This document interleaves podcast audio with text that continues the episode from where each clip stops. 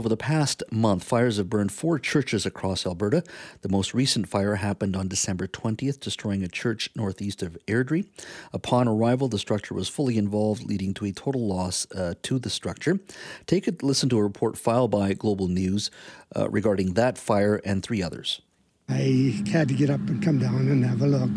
Couldn't believe it. Word of the fire at Beiseker's Seventh day Adventist Church spread quickly in the rural community. The church had been built by its own members back in 1945. Very, very sad to see a heritage building like this be destroyed. Countless memories were made within the building's four walls, now reduced to rubble. And it's a very devastating feeling that this building is gone. This is the 15th suspicious church fire in Alberta this year, and the fourth in just two weeks. Other fires leveled churches in Janvier and Barrhead County. These are pioneer churches. This one was built in 1914, so there's a lot of history involved with these churches and the settling of the area. So it's a loss to not only just the people in the community, but I think to as a province as whole that we're losing some of this history. The RCMP says five years ago, they were only seeing three or four fires per year, but the arsons have been steadily increasing. To date, RCMP have arrested suspects in five of this year's 15 suspicious church fires. But fighting the fires and investigating their causes can be difficult.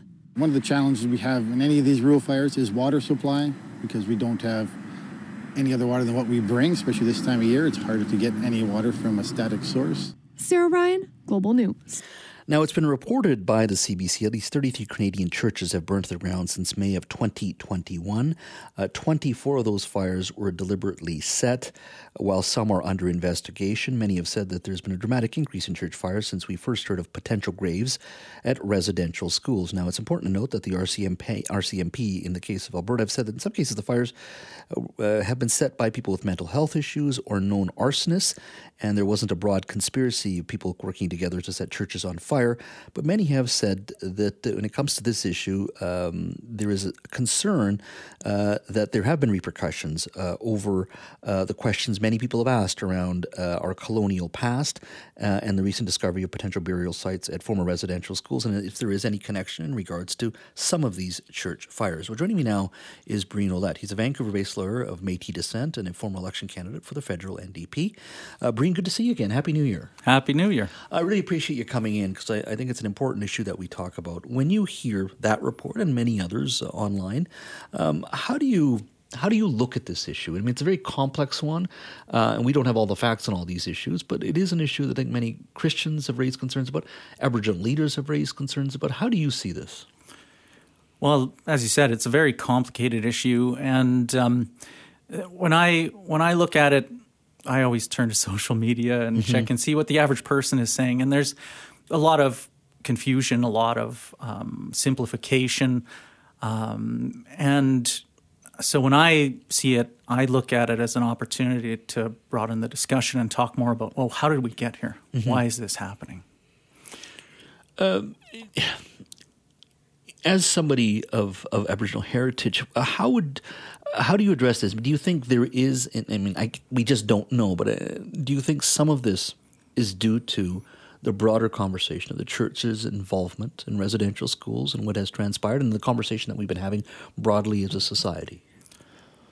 I think it is possible. Um, uh, you know, as the RCMP said, there isn't any evidence of it. Uh, but um, uh, I think one of the key things that has been said is that this is not this is not some conspiracy. It's not some some kind of for lack of a better word. It's not a terrorist act. It's these are individuals that are that are doing this, and um, with the numbers that have been uh, um, charged, uh, we don't even know exactly who the people are. Uh, not even a majority of who the people are that are doing them. Mm-hmm. It could be people with uh, with the you know residential schools history in mind, but it could also be for completely different reasons. Um, you know, the the and this is not taking aim at at uh, Christianity as a religion as a whole, but we know that uh, that uh, many different people from many different walks of life have been harmed by uh, various Christian churches uh, in in the past. But do you think Christians have a right to be concerned and to raise this issue and say, these, this is our faith. This is, this is the house of God for us. Uh, this is an attack on our faith. I think they, I think they have, I think they do have a right to, uh, to be concerned. Uh, and uh, you know, keep in mind too that uh, a number of these churches have burned uh, on uh, reserve. So, uh, you know, there are people in you know indigenous people in these communities who are concerned. There are leadership who are concerned. Um, you know, when when a person goes out on their own and burns down a building, no matter what the reason is, no matter what kind of evil may have you know, befell them in the past in relation to that building um, in indigenous decision making, in, in my experience, in my walk of life, um, we make consensus based decisions. We don't act alone. We talk as a community. We determine what the best course of action is.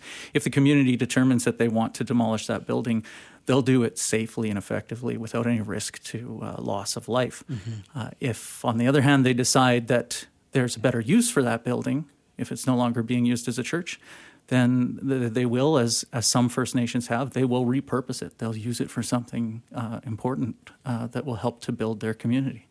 Are, are most churches uh, on First Nations that you know of?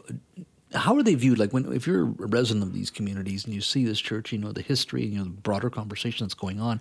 How are they viewed? I mean, you've already said leadership isn't happy that this is happening. First Nations leadership, buildings are at times repurposed, and if you are going to demolish it, you do it safely. But in regards to the psychological aspects of it and just seeing this building in your community. How do you think First Nations view uh, a structure like that in their community?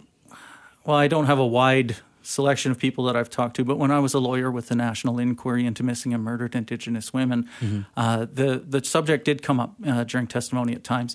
Some people would like to see the buildings demolished uh, because of what happened to them, um, and others. Um, uh, would like to see the buildings repurposed, or in communities where the buildings had re- been repurposed, people were happy that the community had an opportunity to repurpose them. But that didn't change the fact that even in those communities where such buildings had been repurposed, there were people who would not go near that building ever again because of the harm that they suffered there. What do you say to uh, to uh, people who are listening to us of the Christian faith and say, look, if this was a gurdwara, if this was a, a mosque, uh, a mandir, a synagogue, uh, we would having, be having a much different conversation uh, because it's a church. Perhaps we are not not taking it as seriously, but certainly the level of discourse isn't isn't uh, wouldn't be as as as uh, pitched. It'd be much more of a, a bigger conversation. Well, and that that is a huge conversation in in its own right. I think in this instance, when we're talking about Christian, uh, Catholic, and, and, uh, and, Protestant churches in relation to residential schools and the history of Indigenous people. We're talking about churches that were placed in Indigenous territory forcefully by federal policy, mm-hmm. uh, and they were used in many instances, not all instances, but in many instances, to commit heinous acts of of the crimes of apartheid and genocide, as they're known in international law, mm-hmm. and that is part of the difference that we're we're dealing with here when you have people who are so incredibly wronged in the past. Um, they're they're they're you carry that intergenerationally. You know, my family carries that intergenerationally, and I didn't grow up on reserve. I'm Métis. I grew up in the plains in, in Saskatchewan, mm-hmm. but um, it's it's no different. The harms that uh, that my family has suffered in the past have carried forward through the generations. Where do we go from here? I mean, the conversation. I mean, this is one news story, and this is I think it's going to continue, obviously. But the broader conversation of reconciliation is part of that conversation as well. Where do we go from here? How do you see 2024, 2025, and moving forward on this? Like, where are we on all this? There was a tremendous amount of of uh, media attention and conversation. We've now sort of gone into other things to a certain degree. Where are we on in, in regards to reconciliation in your mind? That's that's the best question. Um, there was a, a, U of T professor, Paulina uh, Johnson, who was uh, interviewed uh, around this story recently, and and she said that. Um, uh, Canadians weren't facing the truth, and that was part of the problem. And you know, it's not just reconciliation; it's truth and reconciliation. And there are Canadians out there that are denialists. They deny that anything was ever done wrong. And they deny on tiny little bases like, oh, there, are, there have been no bodies found at any of these residential schools, so it never happened. Well, we know that in 1914, the Canadian government put down in writing that they were aware that 50% of the children attending residential schools were dying. 50%. We know it happened. We know that thousands of Indigenous women and girls are going missing across the country. We know that hundreds of thousands of Indigenous children have been taken forcefully from their families and placed in foster care. These are all state criminal acts under international law that Canada hasn't faced judgment for and may very well never face judgment for, but they still are terribly harmful. And Canadians don't have to take ownership for the crimes done by their state and by people of the past, but they shouldn't deny them. If, if people continue to deny that these things happened, there is no path forward. Breen, as always, good to see you and look forward to the conversation further into 2024. Thanks so much. Thank you.